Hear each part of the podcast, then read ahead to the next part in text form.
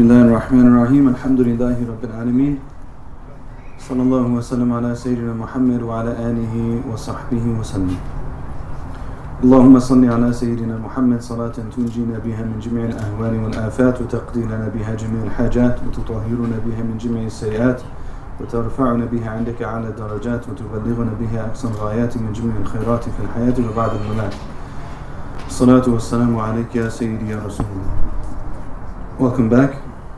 Alhamdulillah. We're just over halfway through the month. Allah subhanahu wa ta'ala accept from all of us.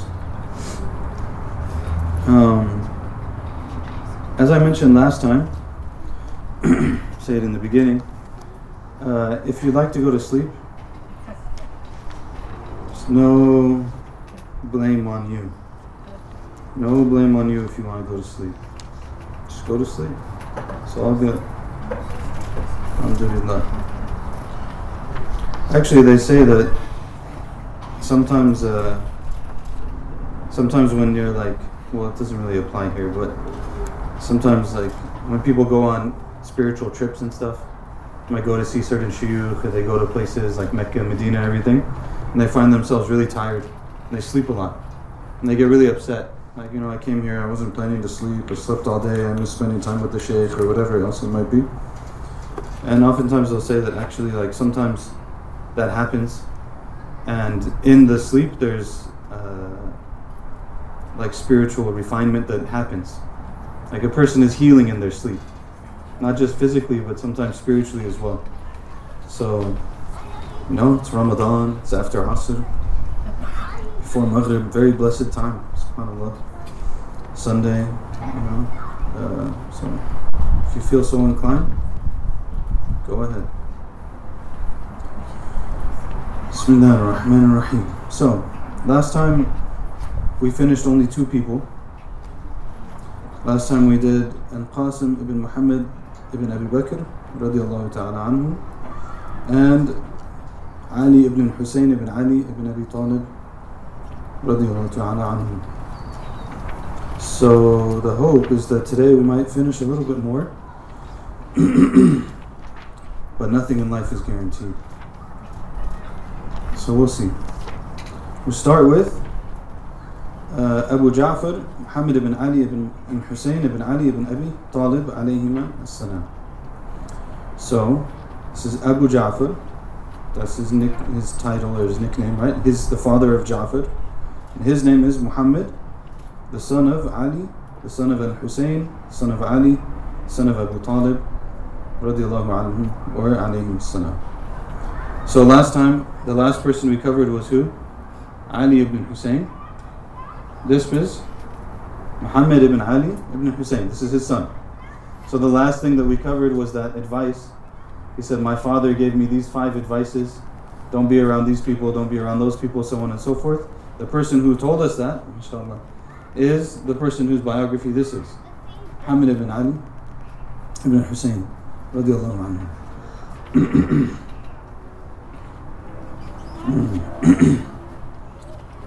uh, his mother, it's an interesting point. His mother, or sorry, اسم والده جعفر وعبد وأمهما أم فروة. His wife, the mother of Ja'far, and another brother, Abdullah, was Umm Farwa bint al-Qasim ibn Muhammad ibn Abi Bakr. Did you catch the connection?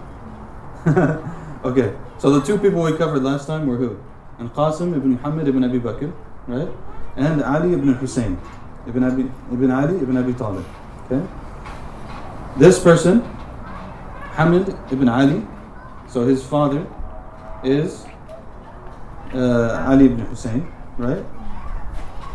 And his wife, uh, the mother of his of Jafar, is Farwa bint al-Qasim ibn Muhammad ibn Abi Bakr, the daughter of Muhammad ibn Abi Bakr, Muhammad al-Qasim ibn Muhammad ibn. So this is all like one family, right? These people are all distantly connected and stuff, related. Uh, so there's a note to make in this. I mean, I don't want to turn this into polemics, but there's a reason why he's mentioning that. Uh, we don't have to get into the Shia Sunni stuff. Leave it alone, everyone get along, inshallah. Pray together, eat together, have good lives, inshallah. So here are some quotes. As we mentioned last time, when you read these biographies, especially in the old books, they're not usually narrative form. They come in quotes. There's a quote, there's a story, small pieces. First quote. بسم الله قال المصنف رحمه الله تعالى ونفع الله وإياه بعلمه في الدارين آمين On Abu Ja'far, he's actually known usually as Abu Ja'far, or he's known as Muhammad al-Baqir. He's uh, in for definitely for 12 year Shias, he's one of the Imams. So so is Ali ibn Hussein capital I Imams. For Sunnis, he's an Imam, but lowercase i Imam. Again, we don't need to get into that stuff today. Take motivation instead. Abu Ja'far, he said, قال السواعق تصيب المؤمن وغير المؤمن ولا تصيب الذاكر. He said, there are basically things that befall the believer and the non-believer. People go through things in life. They go through things. Said, but they don't afflict the dhakir, the, a non-Muslim will be hit by things, a Muslim will be hit by things. Stuff happens. But the one who's dhakir, the one who's always remembering Allah subhanahu wa ta'ala, it doesn't happen to them. Someone will say, well, what about this, what about that, so on and so forth. There's always what about. Social media what aboutery never ends. There's, of course, exceptions and stuff. But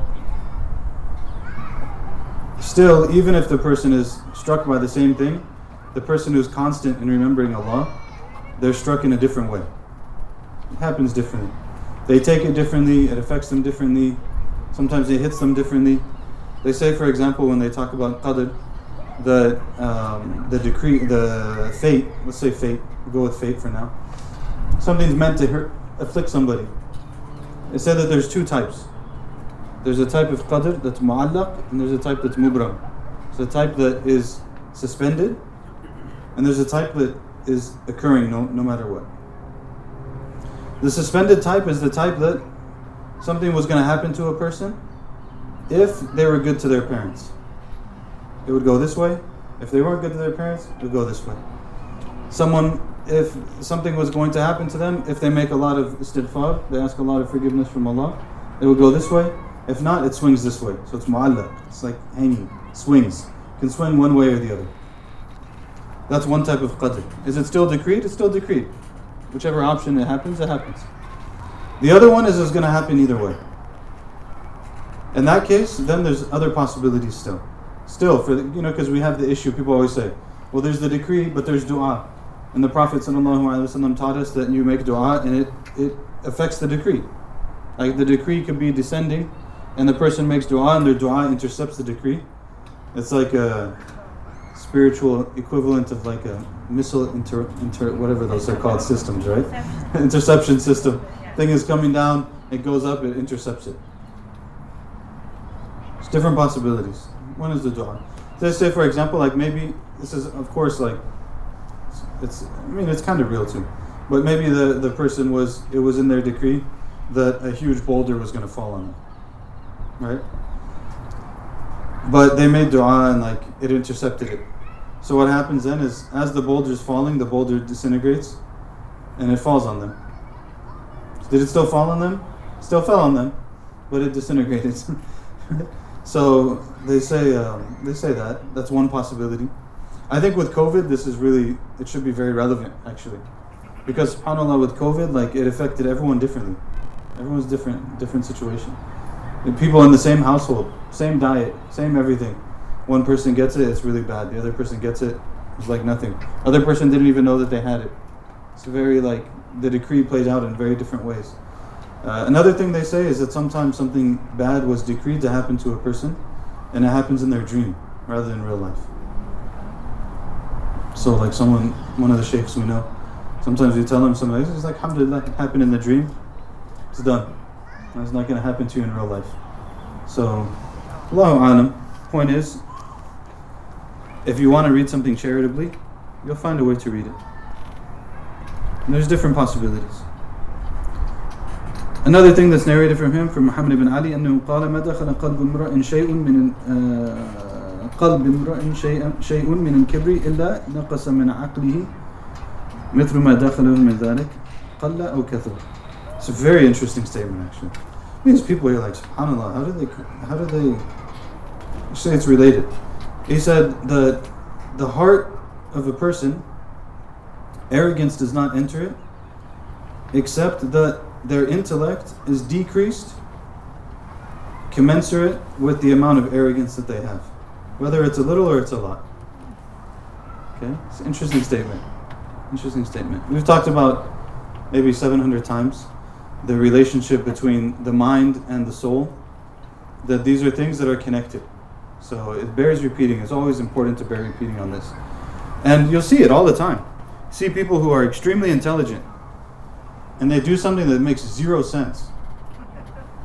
And you're like, why? Like, I know you're very intelligent, or, uh, or they're, they're, they're very, you know, adamant about their opinion, but their opinion's just wrong and they're right in so many other things, but this thing is clearly wrong.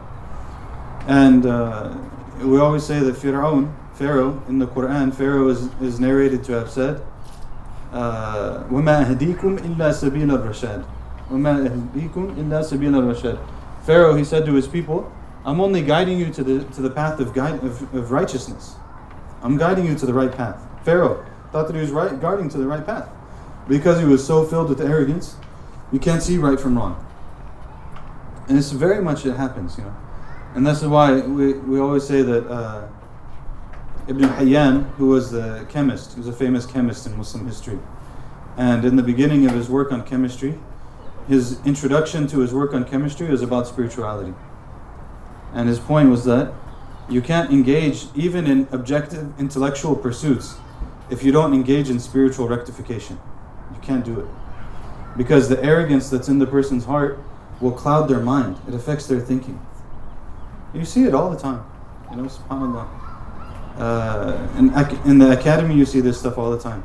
Academics, you know, who like on something they're very, you know, that's their thing. But on other things, you talk to them, they can't understand anything. And then they take advantage of their students and they abuse the graduate students. They make them do research for them. They don't give them credit. You know, all this kind of stuff always happens. I'm just saying, when arrogance enters the person's heart, their intellect goes down, in accordance with the amount of arrogance that they have in their heart.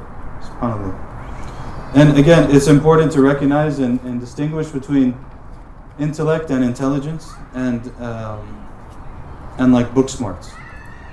It's very important.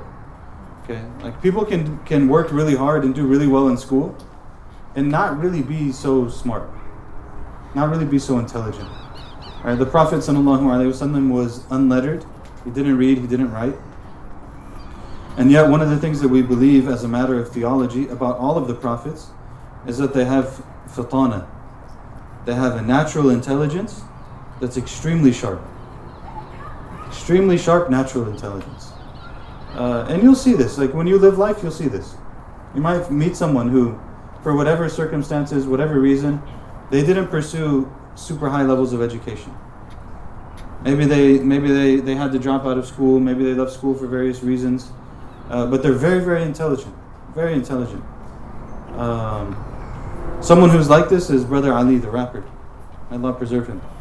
Brother Ali is an extremely intelligent person. He didn't finish high school. But you sit with him, have a conversation with him, he's an extremely intelligent person. So, uh, practically and just even like uh, ideas wise, book smarts and stuff, even though he can't, he's, he can, it's very difficult for him to read, right? And yet still, He's very intelligent. So, but the issue is we have to take this arrogance out. The arrogance will cloud us from being able to see things as they are. And even if we think on like a, this is true on a overarching level, it's true on a particular level. Like it's true on a kulli, it's true on a juz'i. So it's true in a kulli sense, in the, in, in the sense that someone who arrogance is, is really afflicting them, it will affect their overall intelligence. But we can also see this on particular cases, right? I'm sure we've seen that in our own lives. We have like a particular incident. And in that incident, our, our ego gets involved and we rush to a conclusion. And our conclusion was clouded actually. We didn't actually think about it properly. And immediately we got upset about it. it happened to me recently actually. SubhanAllah. I won't give you the details because it'll give it away. But I made an assumption in some ways, it was a reasonable assumption, but actually, in reality, it wasn't a reasonable assumption. Okay, like in probably like 80% of cases, it would have been true. But this is the thing about it is you have to do what's you have to think what's right. You have to do what's right and take the proper steps. And otherwise, you get smacked in the back of the head and you feel like an idiot, like this happened. You know. So it turned out actually that it wasn't a reasonable conclusion, and I felt like a dummy afterwards. And it happens, you know. But why? Because there's a little bit of arrogance that gets involved. Like there's a little bit of arrogance, a little bit of ego that gets involved, and the mind stops analyzing things properly. And I didn't actually understand the situation correctly.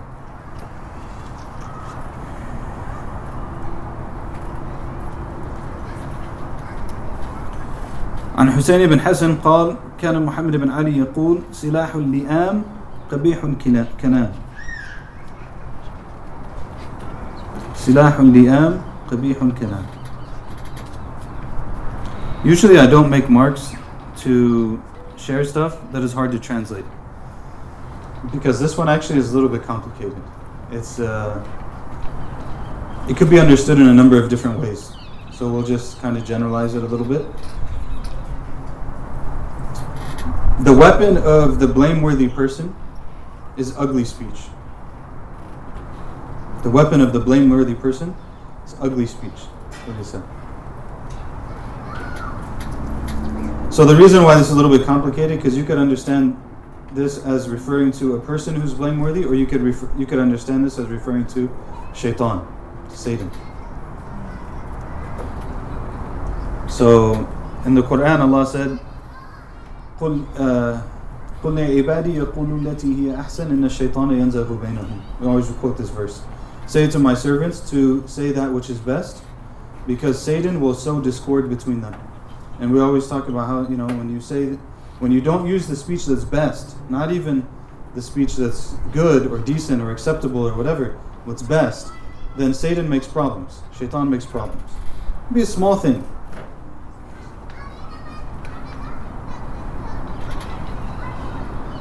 Could be a really small thing. And then it becomes an angle for shaitan to cause problems, for people to start getting upset, so on. So this is weapon, shaitan's weapon. When you use speech that's not good, and shaitan is like, this is free game. It's open season. Open season now of all kinds of possibilities. And this is, you know, uh, it's really important. It's really, really important. It's really important not only for our own spiritual development, it's also really important on a community level. And people are always like, oh, you know, safe spaces, you guys talk about these things, where'd you get this idea from, so on and so forth. It's very simple. And Muslim, min salima, al muslimuna min lisanihi wa yadi. That the, in, in some narrations, it's more broad. So it says the Muslim is the one who the Muslims, or in the other narrations, the people as a whole, are safe from their tongue and their hands. The other, the other Muslims, the other people are safe from this person's tongue and hands. What does that mean? It means that when you engage with them, this your engagement right here is a safe space. You don't have to worry about it. There's amana, there's safety. They're not going to speak to you in ways. Um, and there's a two-way challenge in this. Challenge is that what's understood to be appropriate and okay speech is actually largely a matter of culture. There's a lot of culture involved in that. So what one person could think is totally okay, the other person could think is totally not okay. So, for the from the perspective of the speaker, then the, from the perspective of the speaker, they have to uh, try to learn and attend to what is going to be best in terms of speech in the particular context that they're in. And from the perspective of the listener, they should be a little bit forgiving for someone who maybe doesn't come from the same cultural context that they come from. Because maybe they didn't mean it that way. You know? To you it might have been offensive, but maybe they don't mean it that way. So why when we were studying Arabic, our teachers used to always say that when you study a language, there's five things. You have to have reading, writing, speaking, listening, and culture. And if you don't understand the culture, you can't actually speak the language properly. And, uh, you know, subhanAllah, even up to today, you know, like I started studying Arabic in 2005. And I've been fluent in Arabic for at least at some level for probably like 15 years. But up to today, when I have conversations with people, I always tell them like if the conversation starts to get more more serious, I always tell them like, look, please understand, this is not my native tongue, you know. Like I might say, uh, uh, my word choice sometimes might be the wrong word choice. Sometimes I use the wrong word, and to me it seemed like it's the right word, but actually it's the wrong word. It's very offensive. Others might take it the wrong way. They might They didn't take it the wrong way. I said it the wrong way, so it might come off wrong. And so, but the point is to recognize that the quality of our speech is extremely important to our relationships with one another and learning to speak to each other in ways that are this is not like uh, overly you know you're just being too rigid and stuff like that this, this is a matter of like our speech is one of the most important matters of spirituality i mean the prophet sallallahu in that long hadith where he talks about everything in islam and then he tells mu'adh sayyidina mu'adh radiallahu anh, he tells him at the end like should i not tell you what is the thing that gets people like what is the thing that holds all of this all of these things prayer and fasting and charity and and, and, and jihad and all. What is it that holds all of these things in place? And he said, Of course, Ya Rasulullah, tell us. And he said, It's hold this. And he held his tongue. He said, Hold this. Hold your tongue. And he said, Ya Rasulullah, like this is, we're going to be held accountable for the things that we say. And he said, Nothing gets people thrown in the hellfire on their faces as much as the harvest of their tongues. This is a matter of extreme importance. It's not just like, you know, I can say whatever I want to people and who cares. No, it, it matters. And, uh, you know, sometimes we hurt people with these things. Allah forgive us. And Allah, again, always understand, issues are always from two sides. It's two sides. You know, we always say that, for example, the Prophet ﷺ taught us that the one who doesn't thank the people is not thankful to Allah, right? And at the same time, we're taught that you shouldn't expect thanks. How do you reconcile it? You reconcile it by realizing that you're looking from the other side. If you're looking from the side of the person who's doing something good, they're not supposed to expect things. If you're looking from the side of the person who's on the receiving side of someone who did good to them, they're supposed to thank them. So, depending on which angle you're looking at, you get a different thing. So, I, as the speaker, should be trying to use the best language that I possibly can. And the person who's listening to the speech then we should try to be forgiving with people uh, as much as we can, as much as it's reasonable to do that, right? Uh, we shouldn't be naive and stuff like that, but we can pardon a little bit. Sometimes people make mistakes, things that they're saying, and they don't mean it that way. وعنه قال والله لموت عالم أحب إلى إبليس من موت سبعين عابدا Also from Abu Ja'far Muhammad al-Baqir رضي الله تعالى عنه he said, By Allah, I swear by Allah, the death of a scholar is more beloved to, to Satan than the death of 70 worshippers. The death of a scholar is more beloved to Satan than the death of 70 worshippers. There's hadith that say this as well, right? Hadith that talk about that the, the rank of the scholar over the regular person or the or the worshiper or so on and so forth is tremendous. Different narrations. Probably some people are having a little bit of a negative reaction inside of themselves right now, hearing that. You don't have to raise your hand. Some people are probably feeling that. Like, I don't know, I mean, this is what happens and we turn these people into gods other than God and so on and so forth and everything else. And people, you know, when you think about this, but what so and so did this and so and so said that and so on and so forth. By definition, by definition, the person is not a scholar if they do not act upon their knowledge. Okay? So most of the exceptions that you're thinking about are already thrown out. They're not a scholar if they don't act by their knowledge. It's, their rank is gone. That's why the, from the first people thrown into hellfire are the scholars, right? You guys know that narration, is famous narration. The mujahid and the scholar or the qari and the person who gave charity. These are the three from the three people that are thrown into the hellfire first. It will be said to them, Why did you do this? Why did you do that? Whatever it was, according to their various things. And they'll say, I did it for your sake. And Allah will say, No, you didn't. You did it so people would point and they would say that you're charitable. Or they would point and they would say that you're knowledgeable. Or they would point and they would say that you're brave or courageous or whatever. And you got what you wanted, so now there's nothing left for you, so now you're in hell. This is the first category. These are the first categories of people. It's very scary, right? So, like, we agree on this. Uh, one of the first things that I taught at the Majlis was Imam al Ghazali's, or one of the early things we taught was Imam al Ghazali's chapter on uh, on the book of knowledge from the Ihya. The book of knowledge is like you would think he's not a scholar, you know, like it's really. I mean, you know, they say what do they say? He wiped the floor with them. You know, you wiped the floor with the person. Like they got really. It's it's really bad. Like it's really you would think like man, Subhanallah, he must hate scholars.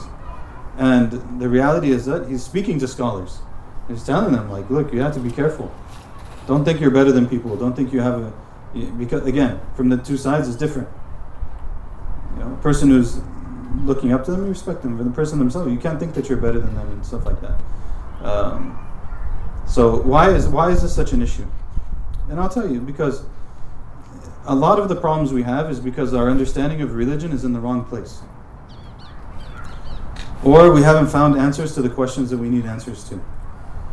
But a lot of times, actually, more than the second one, it's actually the first one.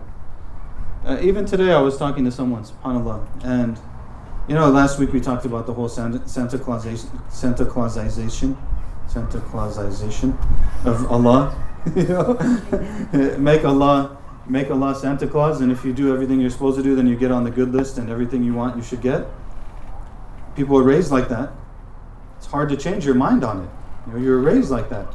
You're told if you just go to school because the parents wanted to use Allah as a weapon to get whatever they wanted from their children they wanted their children to work hard in school. They wanted their children to get good jobs. They wanted their children to make a lot of money. So, you know, the easiest way to do that is to use Allah.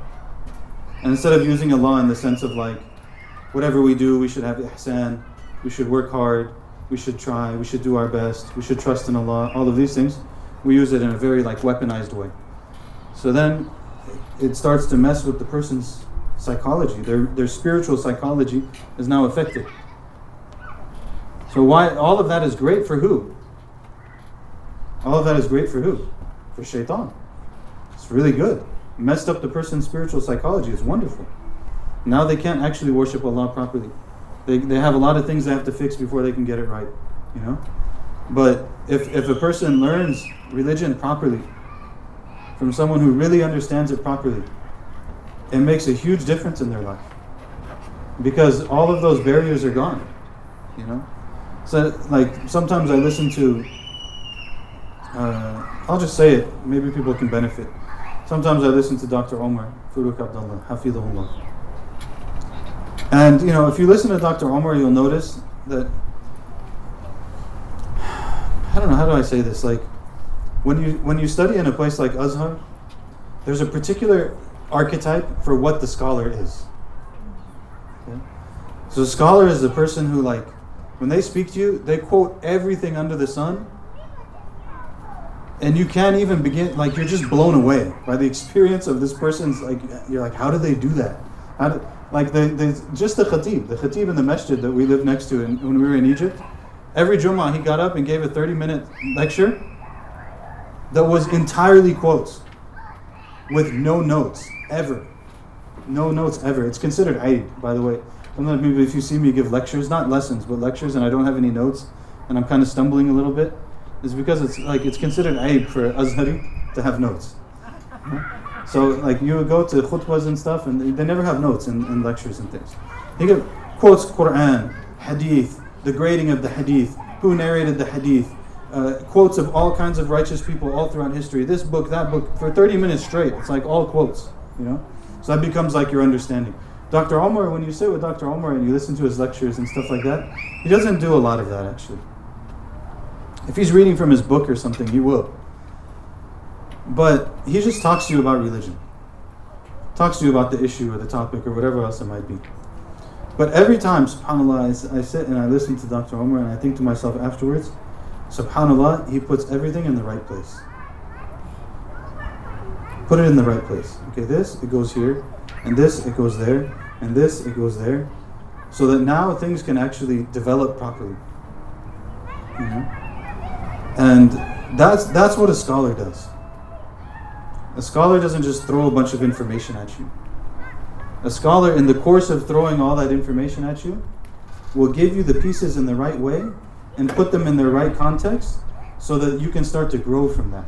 You can build from that so that like a year passes, two years passes, three years passes, five years passes, You're not in the same place. Right? Even intellectually, we're not even talking about spiritually, but even intellectually, like you shouldn't be in the same place after five years. That's that's a problem. Right? It means either you weren't paying attention, or the person who was teaching you wasn't putting things properly, such that you can build on them. It's usually some kind of combination of both. Anyways, the death of the scholar is more beloved to Shaitan, Shaitan than the death of 70 worshippers. They also say one of the things about the scholar is that the, scho- the, the what the scholar has to offer extends beyond them. Whereas what the worshipper is doing is for them. So the person is like praying in the night, fasting all the time, stuff like that. They benefit from that. Inshallah, they, inshallah, they benefit from it, and that benefits other people too. But the knowledge really benefits other people. It's immediately beneficial towards towards other people. Allah give us the company of people of knowledge and help us to know them and help us to benefit from them and help us to support them.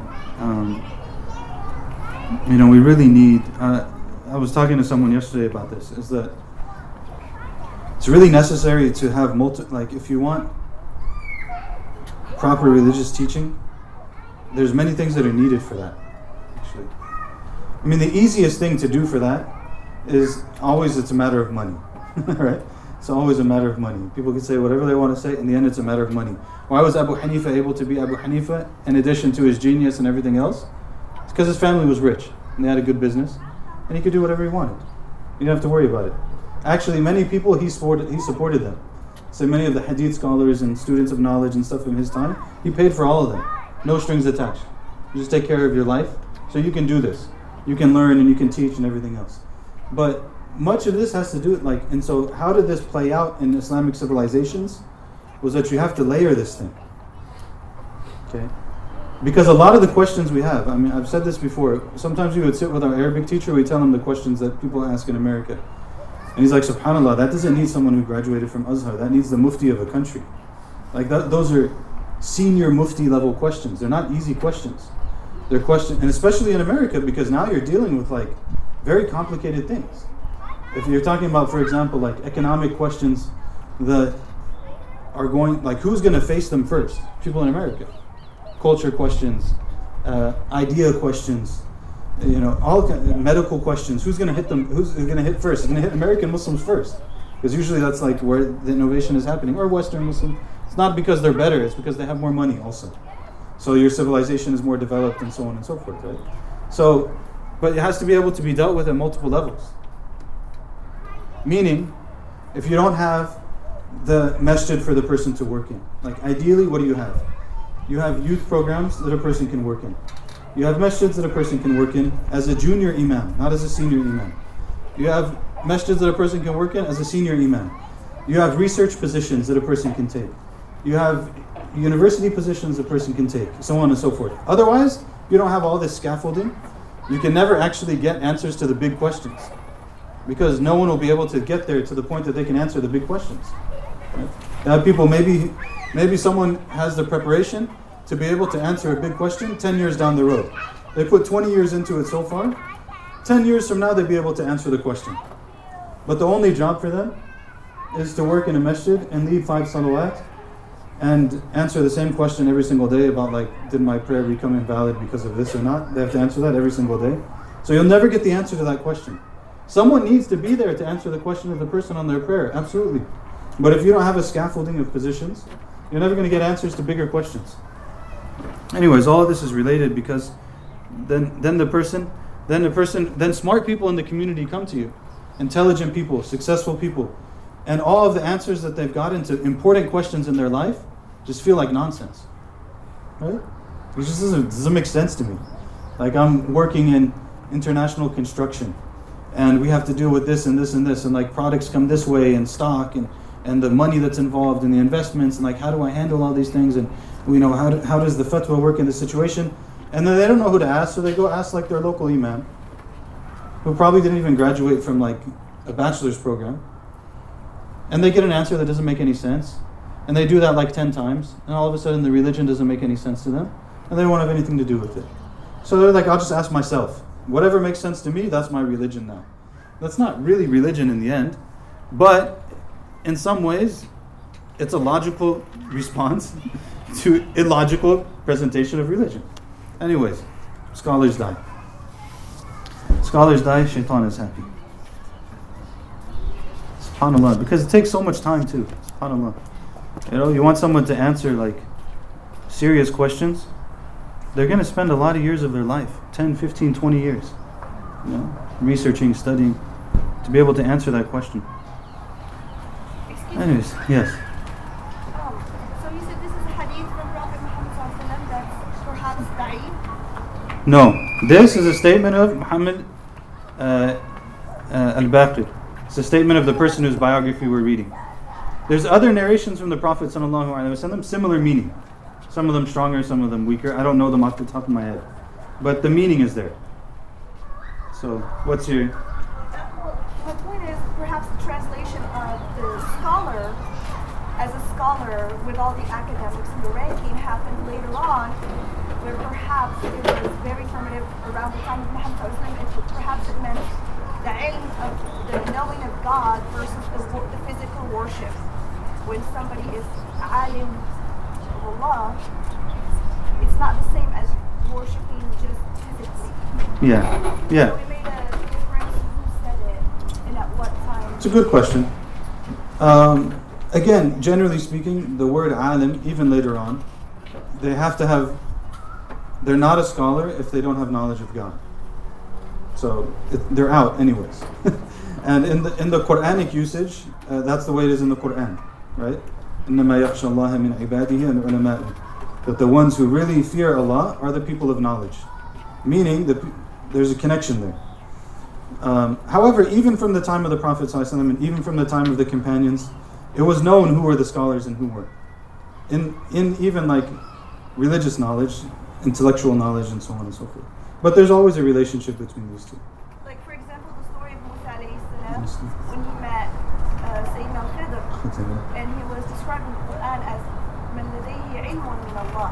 Yeah. So it was like a sightedness or a, a clear sightedness to understand the circumstances behind things that didn't make sense up front.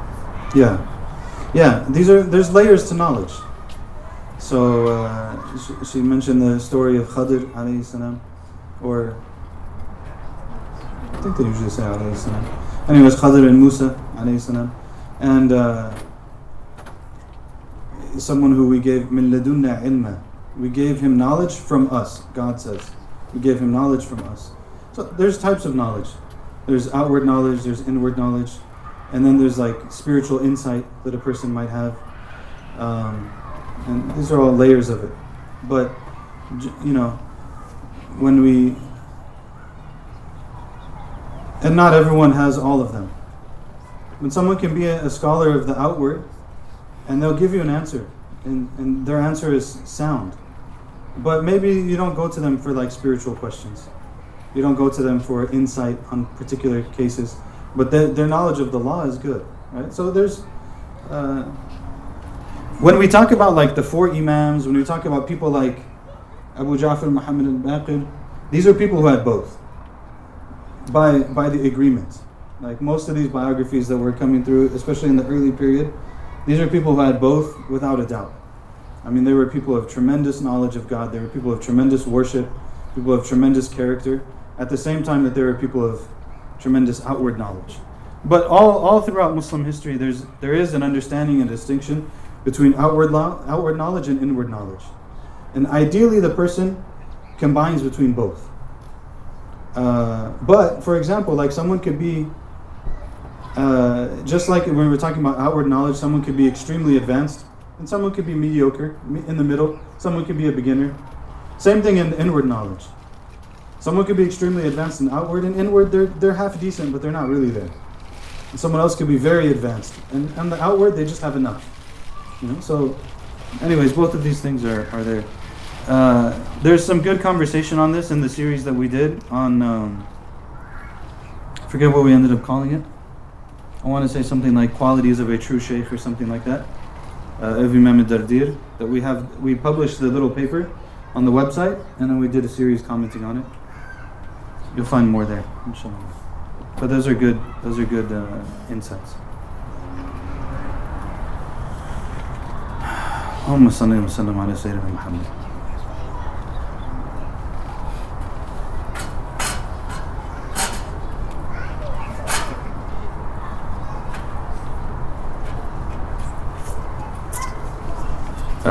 قال عن أفلح مولى محمد بن علي.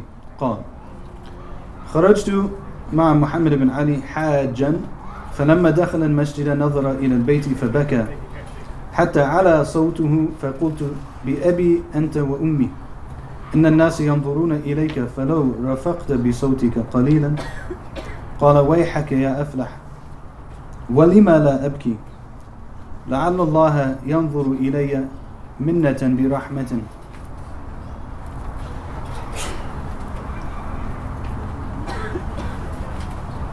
فأفوز بها عنده غدا قال ثم طاف بالبيت ثم جاء حتى ركع عند المقام فرفع رأسه من سجوده فإذا موضع سجوده مبتل من دموع عينيه So again, this is to show, this narration is to show the reality. So uh, there's a another term that they'll often use is an outward reality and an inward reality. The outward reality is the sharia, you know, you follow this rule, that rule, whatever. The inward reality is the haqiqah, that there's a reality to the there's a reality to the person's relationship with God. It's not just all formalities and and you know check boxes and stuff, but there's a reality to it. There's something real to it. So look at this narration. He sa- this person says, I went with Muhammad ibn Ali on Hajj. When he entered the masjid, he looked at the Kaaba and he began to cry until his voice became elevated. And he began to weep loudly. So I said, By my mother and my father, people are looking at you. Maybe you can lower your voice a little bit. He said, What's wrong with you, Aflah? Why would I not cry?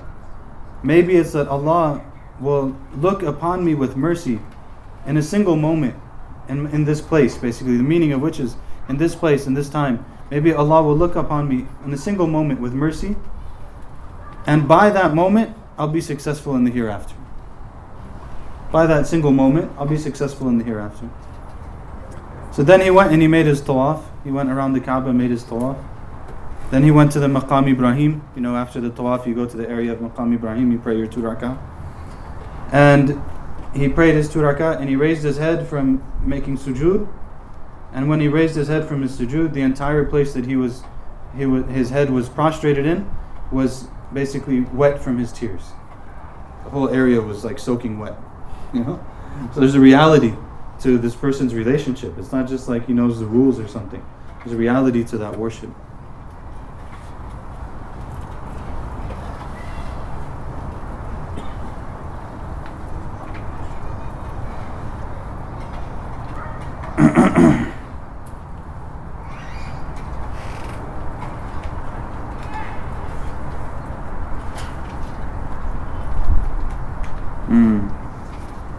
Another narration says, I didn't see the scholars more humbled in front of everyone, anyone than the way that I saw them with Abu Ja'far. Same person, Abu Ja'far. And you would see someone who is of very high status in their knowledge, you would see them in front of him as if they're a student. As if they're a student. And there's people of. Uh, Muhammad ibn Ali, same person. Muhammad ibn Ali he said, كان لي أخ في عيني عظيم وكان كان الذي عظمه في عيني صغر الدنيا في عينيه. So he said, I had a brother, you know, a brother in religion, who in my eyes was really tremendous. This person was really tremendous. And he said, the thing that made him tremendous in my eyes was how little the world meant to him. How little the world was in his eyes. He doesn't care for these things. Again, the caveat you have to understand. What is it that makes care for the world big or great in the eye of the person? It's not whether or not they have it. If you put it in very succinctly, it's not whether or not they have it, it's whether or not it has them. You understand? Some people, they have the entire world in their hand, it means nothing to them. It's not in their heart, it doesn't mean anything. Millions and millions of dollars and everything else doesn't mean anything to them. Someone on the way over here sent me a video. I didn't get to watch it yet. A millionaire in the Gambia who spends all of his money for the sake of Allah. Doesn't keep any of it. Spends all of it. There's a lot of money. Doesn't mean anything to him. Someone else, maybe they have very little money, but all of that money is in their heart. So this person, they're actually taken over by that. It, it dominates them. It controls them. It's everything to them. So don't don't understand this to mean like you have to have nothing, you have to be unsuccessful, you have to have no career, you have to have no house. It's not what this is saying at all. It's saying is who we used to say oh man, stupid things. This is not for long. When we were when we were like really small kids and we wanted to make fun of somebody, so dumb. We'd be like playing around in the neighborhood or whatever, and you see someone walking a dog, and we wanted to make fun of them, then we would tell them who's walking who. They'd be like, who's walking who? And then we like, run away. Think we're funny kids, you know? Uh, hope that they don't chase us or like, hope they don't have a pit bull or something. Like, who's walking who, right? This is the question. Whatever you have in, in material wealth and from this life and everything else, the question is, who's walking who? That's the question. The question is not how much do you have, how much do you not have, whatever. Who's walking who? If I have all these things and I'm walking them, you know, I'm building a shelter. I'm taking care of people who are in need. I'm feeding those who are hungry. I'm creating jobs for those who don't have jobs. I'm educating people who can't get, you know, if I'm doing all of those things, then I'm walking that money. But if everything in my life is just about how do I make more money and how do I save more money and how do I keep more money and how do I have all of this stuff and it's never enough and, and every time someone asks me for something I can't give it away and so then then I'm being walked by that money. And that's a bad state to be in. So what he's saying is that what made this person great in my eyes is that you know they didn't care for this stuff. Meaning they gave it to whatever needed to be given. They gave it. And actually this is narrated from Sheikh Abdul Qadir Jilani radiallahu ta'ala one of the greatest spiritual masters of our entire tradition by agreement. You know Sufis, non-Sufis, everybody agrees on this one. Sheikh Abdul Qadir was Sheikh Abdul Qadir. Everyone agrees. Uh, he said I wish that everything I wish I had everything because I would give it to everyone who needs it. And he was known for this. Every single day, he was feeding people, helping people, so on and so forth. And that's what it's for, right? So I have this thing, alhamdulillah, I have this thing. It's one of the people you can have uh, like a halal jealousy for, right? Is the person who has wealth and they spend it in what's good. They have wealth and they have knowledge. So this is the best case. They have wealth and they have knowledge, so they know how to put the money where it belongs, and they spend it in what's good to be spent on.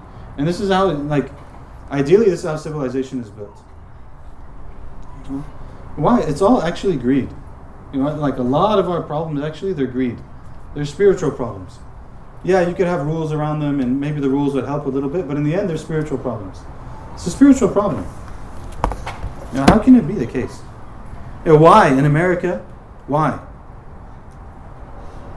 Does a person have to be worried about getting into a car accident and going to the hospital and being in debt for the rest of their life. Why do they have to be worried about something like that? Doesn't make any sense. Other than there's a, a small number of people actually who are extremely greedy. Extremely greedy. Oh, but I don't want to give charity and I don't want to give t- donations and handouts. Okay, well then, then move, let's move all the people who need something onto your property then. You want to deal with it. Why? Because you can move somewhere else and build a high fence and everything else and live in your own thing because you're greedy.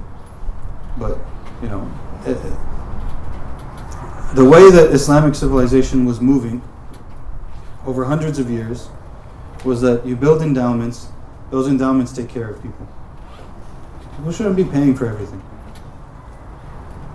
You used to certain hospitals in the Muslim lands, you go to them, they pay you when you leave the hospital. Can you believe that? They pay you when you leave the hospital. Is it really that hard to do? It's not that hard to do. You have billions and billions of dollars. It's not that hard to do. I'm sure you can figure out a way. You figured out a way to make billions of dollars. I'm sure you can figure out a way for people to go to the hospital and not end up five hundred thousand dollars in debt. Because, like, God forbid they got sick. You know, it's horrible. It's a disgusting, horrible thing. Uh, but if you have endowment, it takes care of it. And the thing about Muslim endowments is that they were permanent the fiqh on it. That's why you're able to do this. The fiqh on the endowment is that it's permanent. Forever, like lil abad. It's permanent forever. What until colonialism comes and dictatorial governments come and they steal all the endowments, and then you're done. But like in terms of Sharia wise, it's forever. So they say like at the dawn of colonialism in places like Egypt, places like Turkey, a third to a quarter of the agricultural land was endowment. What that means is all of the profits. Can you imagine like how much agriculture is being done in a place like Egypt or Turkey? A quarter to a third of all of the profit that's coming from that agriculture is going to people in need or going to projects that help people in need at some level, either education or health or whatever else it might be. None of that stuff has to be paid for. Why am I even saying that right now? Oh, the dunya, this world, and like how do you interact with the world?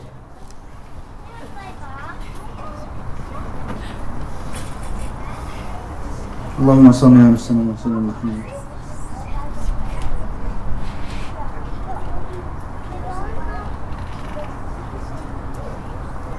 Allah.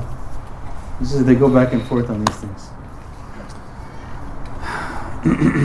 عن جعفر بن محمد عن جعفر بن محمد This is Ja'far al-Sadiq, by the way. Ja'far al-Sadiq and Muhammad al-Baqi.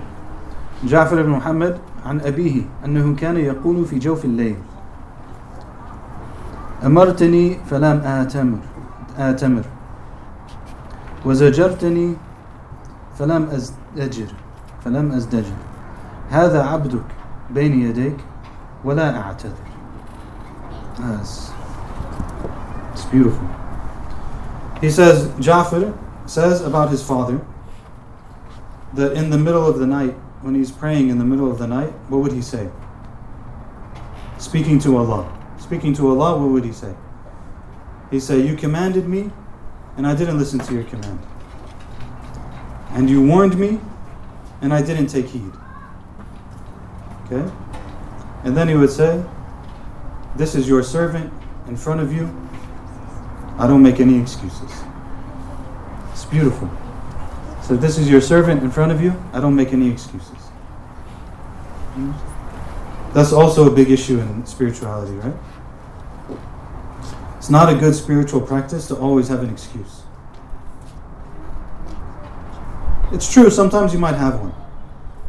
But it's not a good practice to always have one. It's better practice to not have one, even when you have one. Because then you get in the habit of that. You get in the habit of always blaming someone else. I'm grateful to my father, you know. He came up in the generation of tough love. my father was not someone who, he's not someone up to today who appreciates excuses. And again, it's sometimes an issue of what side are you looking from. If I'm looking from the other side, someone maybe is being oppressed, there's structural issues and so on and so forth, we stand up for them and we say that there's issues in the system. But if I'm talking to myself, I don't want to make excuses. So I need to live. I need to work and I need to live and I need to make it happen. My, my father had always, anytime I complained to him about the coach in basketball, he said, I don't want to hear it. And it wasn't an issue. And probably he called the coach and talked to him. But he's not going to tell me. Right? So I, mean, I don't hear it. Just make yourself good enough so that the coach cannot not play you. That's it. That's all I expect from you.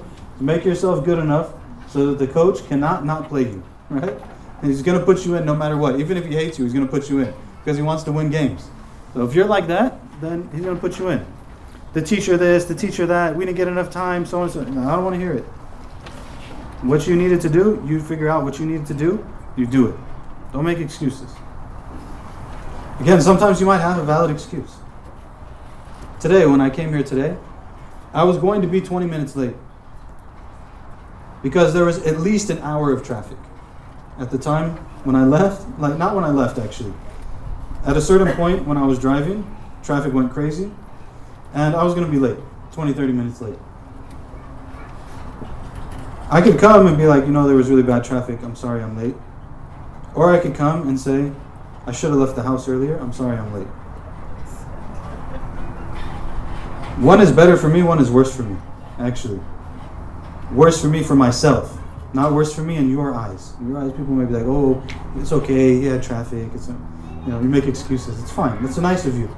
But what's better for me is to say, no, I shouldn't have done that. I should have left on time. I mean, I did leave on time, but it's not the point. You should have left early. Should have left early, right?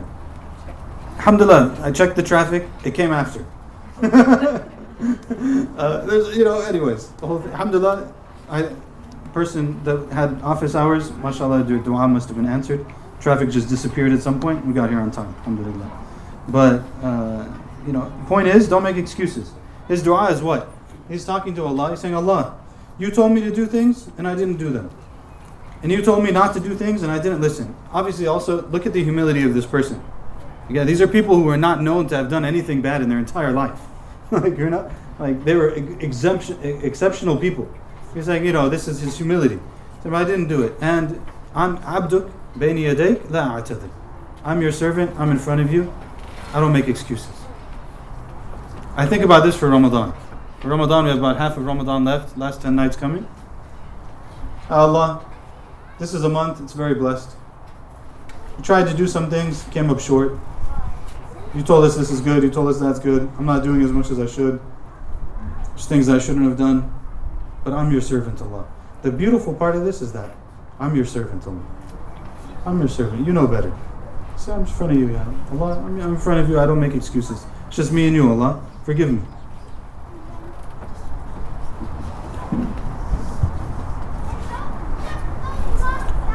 الله قال جعفر بن محمد فقد أبي بغلة I love how you get so many narrations from his son فقد أبي بغلة له فقال لئن ردها الله عز وجل لأحمدنه محامد يرضاها. فلا فما لبث أن أتى بها بسرجها ولجامها فركبها فلما استوى عليها وضم عليه ثيابه رفع رأسه إلى السماء وقال الحمد لله لم يزد عليها. فقيل له في ذلك فقال وهل, وهل تركت أو أبقيت شيئا جعلت الحمد كله لله عز وجل actually it's very um, again it, there's a reality to the understanding of the person's servanthood in front of Allah So he says, What? My father, he lost a mule or like a donkey or something he used to ride. So he said, I swear by Allah that if he returns this animal to me, I will praise him in a way that is pleasing to him. Okay? I swear by Allah that if this animal comes back to me, he brings it back to me, I will praise him in a way that is pleasing to him. Very little time passed. The animal was brought back to him with its reins and with its saddle and everything. And he got up on it, and his clothes were straightened out, everything was fine. And he raised his head to the sky and he said, Alhamdulillah. That's it. It's the entirety of it. He said Alhamdulillah, and that's it, nothing more. And they were like, they mentioned it to him, like you said you were going to do this or that. He said, Did I leave anything out? I made all of the praise for Allah.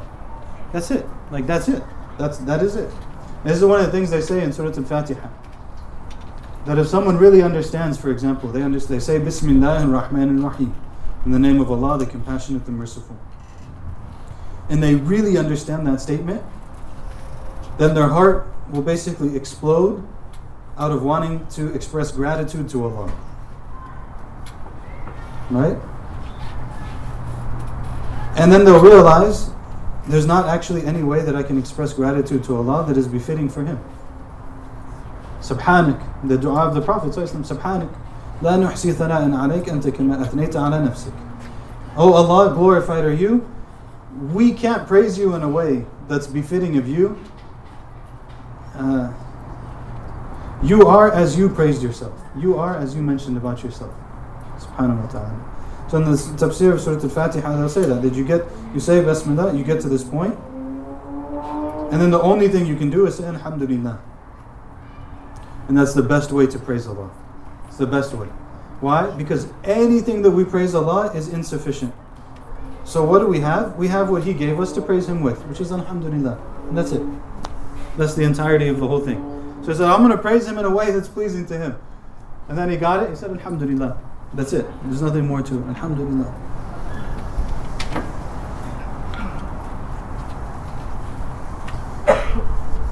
عن أبي جعفر محمد بن علي. قال ما من عبادة أفضل من عفة بطن أو فرج. وما من شيء أحب إلى الله عز وجل من أن يسأل. وما يدفع وما يدفع القضاء إلا الدعاء. وإن أسرع الخير وإن أسرع الخير ثوابا البر وأسرع الشر عقوبة البغي وكفى بالمرء عيبا أن يبصر من الناس ما يعمى عليه من نفسه وأن يأمر الناس بما لا يستطيع تحول عن عنه mm, That's an interesting one. وأن يؤذي جليسه بما لا يعني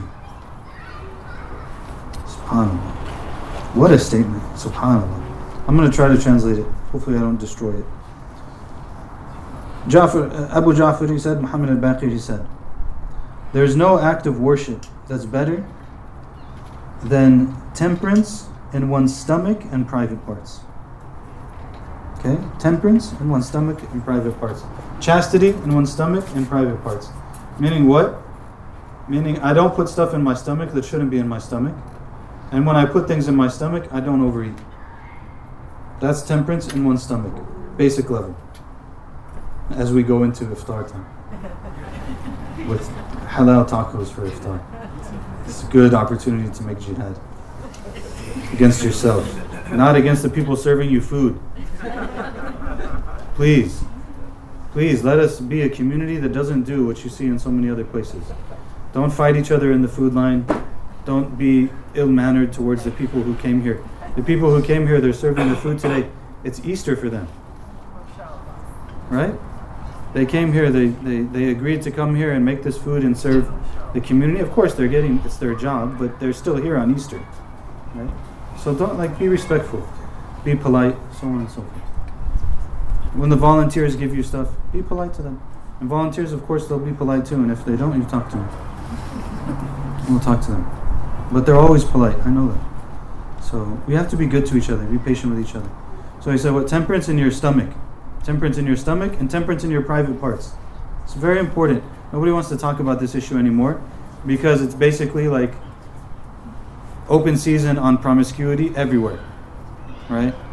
Everyone's dating, everyone's looking at things they shouldn't be looking at, everyone's talking to people they shouldn't be talking to, everyone's talking to them in ways they shouldn't be talking to them, everyone's touching things in people ways they shouldn't be touching them. Everyone nobody wants to talk about it anymore. Our religion is very strict on this. It's very strict. You can not like it if you don't want to like it. That's for you to figure out. But our religion is very strict on this.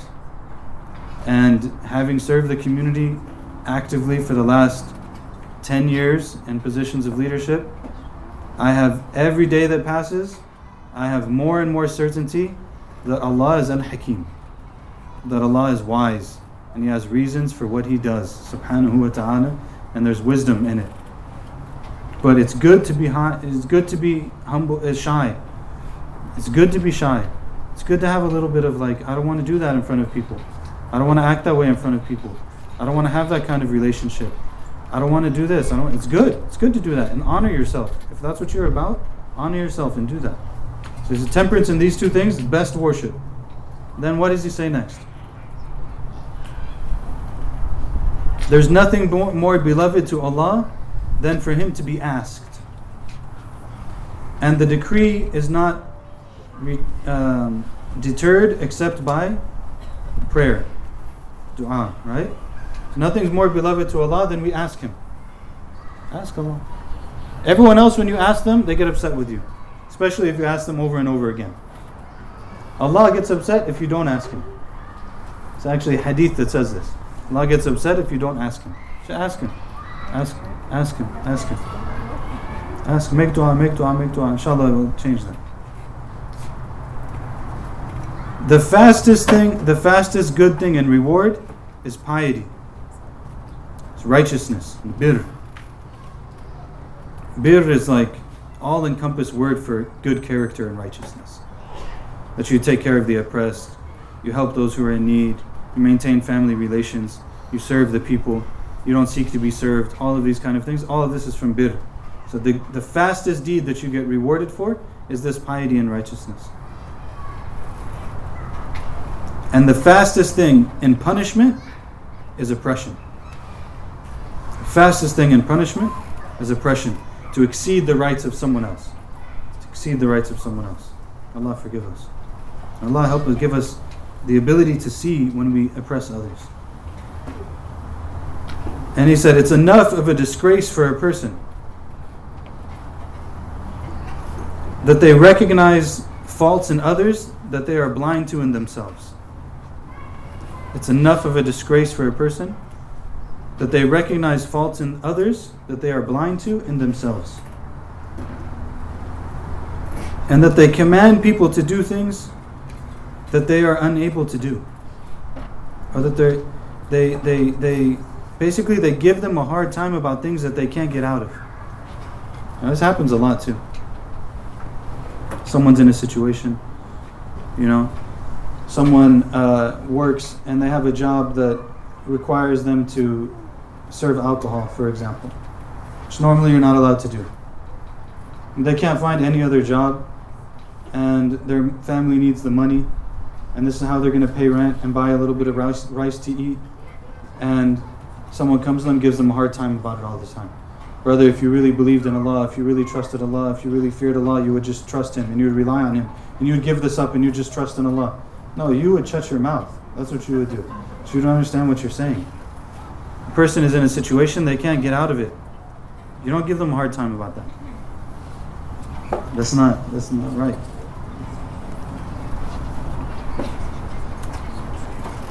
And another thing that's really bad, disgraceful, is to harm the person that you're sitting with with something that's not their business. Interesting, huh? If someone's sitting with you, we mentioned this last week. If someone's sitting with you, you're in company together, you're enjoying some food, whatever else it might be. They're stuck with you now. Whatever you choose to talk about, they're stuck with you. It's like when you go to the khutbah. You're stuck with the khatib. Stuck with them. You come, you come to the majlis on Sunday night, you're stuck with me. You can kind of leave. You know, khatib is a little bit different. You're stuck. But the point is, like, you're with the person, you harm them with something that's not even beneficial. It doesn't matter to them. It's not their business. They don't need to be worried about it. They don't need to care about it. They don't need to know about it. But now you're harming them with this thing. So the idea is that when we're in conversation with someone, again, like there's there's really high merit to being able to make simple conversation It's just pleasant and it's, it's okay. It's just pleasant conversation. Not every conversation needs to be, you know, sometimes people, they get upset about the standard thing in American culture is you don't talk about religion, you don't talk about politics. And people say like, oh, you know, it's not, there's a wisdom in that. You realize that, right? There's a wisdom in that. So that when you sit, not every time you sit with the person, you need to argue with them and make them uncomfortable. Not every conversation needs to be without, yeah, sometimes we need to have hard conversations. It's true. But not every conversation needs to be like that. You know, you sit down after a whole day of fasting and everything. Let people eat their food, enjoy one another's company, talk about things that make them happy. And then, you know, other things may come up. Alhamdulillah, they come up. But uh, definitely don't things do things like sit down with them and be like, "Did you hear about so and so? They did this and this and this." They have no business knowing that, and you're harming them. It's very disgraceful. Don't do that. قال لنا أبو جعفر محمد بن علي يدخل أحدكم يده, يده كيس صاحبه فيأخذ ما يريد قال قلنا لا قال فلستم إخوانا كما تزعمون Yeah, we're going to finish him today. One person. Alhamdulillah. he said to the people, he said to them, Do you, with your own hand, reach into the purse of your brother or the bag of your brother and take what you need? Take whatever you want? They said, No. He said, Then you're not truly brothers like you claim you are. Huh? yes. Do you just stick, you know, the bag is here? Can You just come to my bag, take whatever you need. You can, by the way. You probably won't find much, but go ahead. Come to the bag, take whatever you need. If you don't do that, you're not actually brothers like you claim you are. There's a lot of narrations like that. Can the person just come into your home, take whatever they need, and go? If not, then you're not actually brothers or sisters the way that you say that you are. There's an important caveat here is that that level of brotherhood or sisterhood is not really required with everybody. All right? Don't just like do that to random people. But someone who you're actually, you know, you have a mutual understanding, you're on this journey together, you're trying to do good together, so on and so forth. Should be some openness in that. The goal, for example, is that you have people in your life that you can give them a copy of the key to your house and they know that they can come anytime. You know, they should check to make sure you're not like, you know, it's appropriate. But you should feel like if they come, they can just come. There's maybe like a broader societal comment on this one also. That like, you know, this hadith about the Prophet that the believer is not a believer if they go to sleep at night and their neighbors have hunger in their stomach. They go to sleep, their stomach is full and their neighbors are hungry. It's a scary hadith. But there's maybe like a broader societal lesson in this too.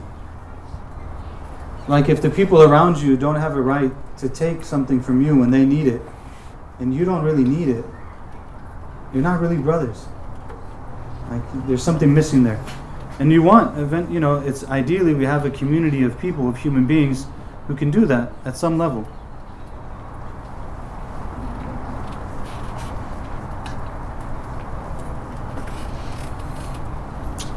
Allah help us.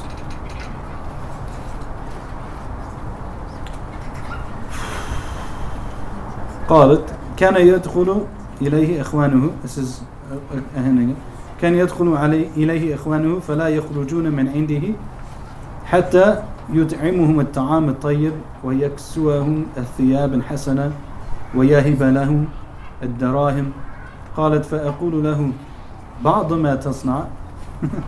It's a nice expression. فيقول يا سلمى ما يؤمل في الدنيا بعد المعارف والإخوان؟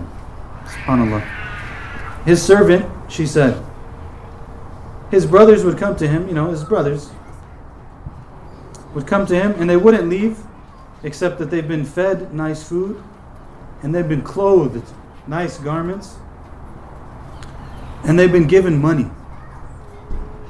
And the servant would say to him, Some of what you've done, like maybe some of what you've done would have been sufficient. It didn't have to be all of that. And he said to her, O Salma, what hope do we have in this world after our acquaintances and our brothers and sisters? Like, this is what we have all these things for. So, what are you saying, right? So, we have, alhamdulillah, we have, Allah gave us these things, so what we have them for. We don't have any hope except in our brothers and sisters. Give them some food, give them some drink, give them some clothes, give them some money, take care of their needs. That's, that's our hope, that's all we have.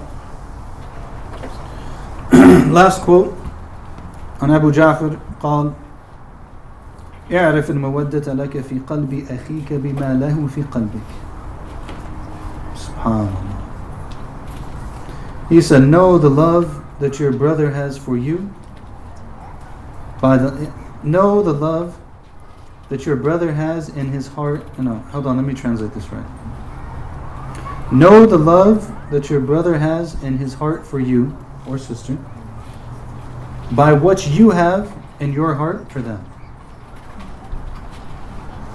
Okay?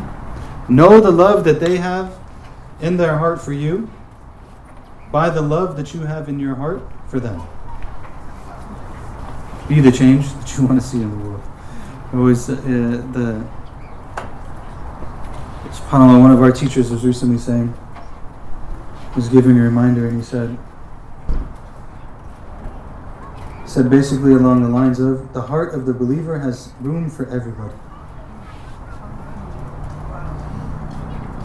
The heart of like the sincere believer has room for everybody. You might deal with them in different ways. Even the oppressor. Have room I have we have room in our heart for the oppressor. We want them to be guided, we want them to fix their situation, so on and so forth. It doesn't mean you let them get away with their oppression. You stop them in their oppression, but you want good for them, something in your heart for them. One of the one of the beautiful things about that is that if you don't do that, you will probably be an oppressor. If you're put in that position, you will probably be an oppressor. So he said, know the heart that you, you know, the love that they have for you, have it in your heart. If you have this deep love for them in your heart, inshallah, they have that same love for you. It's very beautiful. He died in 117 after Hijrah. وهو ابن ثلاث وسبعين I love this expression in Arabic وهو ابن ثلاث وسبعين سنة and he's a child of 73 years like he's a young person of 73 years old you know 73 years old died in 117 after Hijrah رضي الله تعالى عنه وأرضاه وصلى الله وسلم على سيدنا محمد وعلى آله وصحبه وسلم الحمد لله رب العالمين Inshallah next week we will do Umar ibn Abdul Aziz Umar ibn Abdul Aziz the righteous Khalifa. Just this is a preparatory date. Don't eat it yet. Thank you. Preparatory. 724 you have 13 minutes still. Just keep it with you. Any questions or comments or anything anyone wants to make? Good? Are you, are you sitting or you need something? The donation reminder. Ah, good, good, good, good, good. I'll do it. All right. Before you're allowed to ask any questions, this is your friendly community reminder that community organizations run on your donations, and the month of Ramadan is a great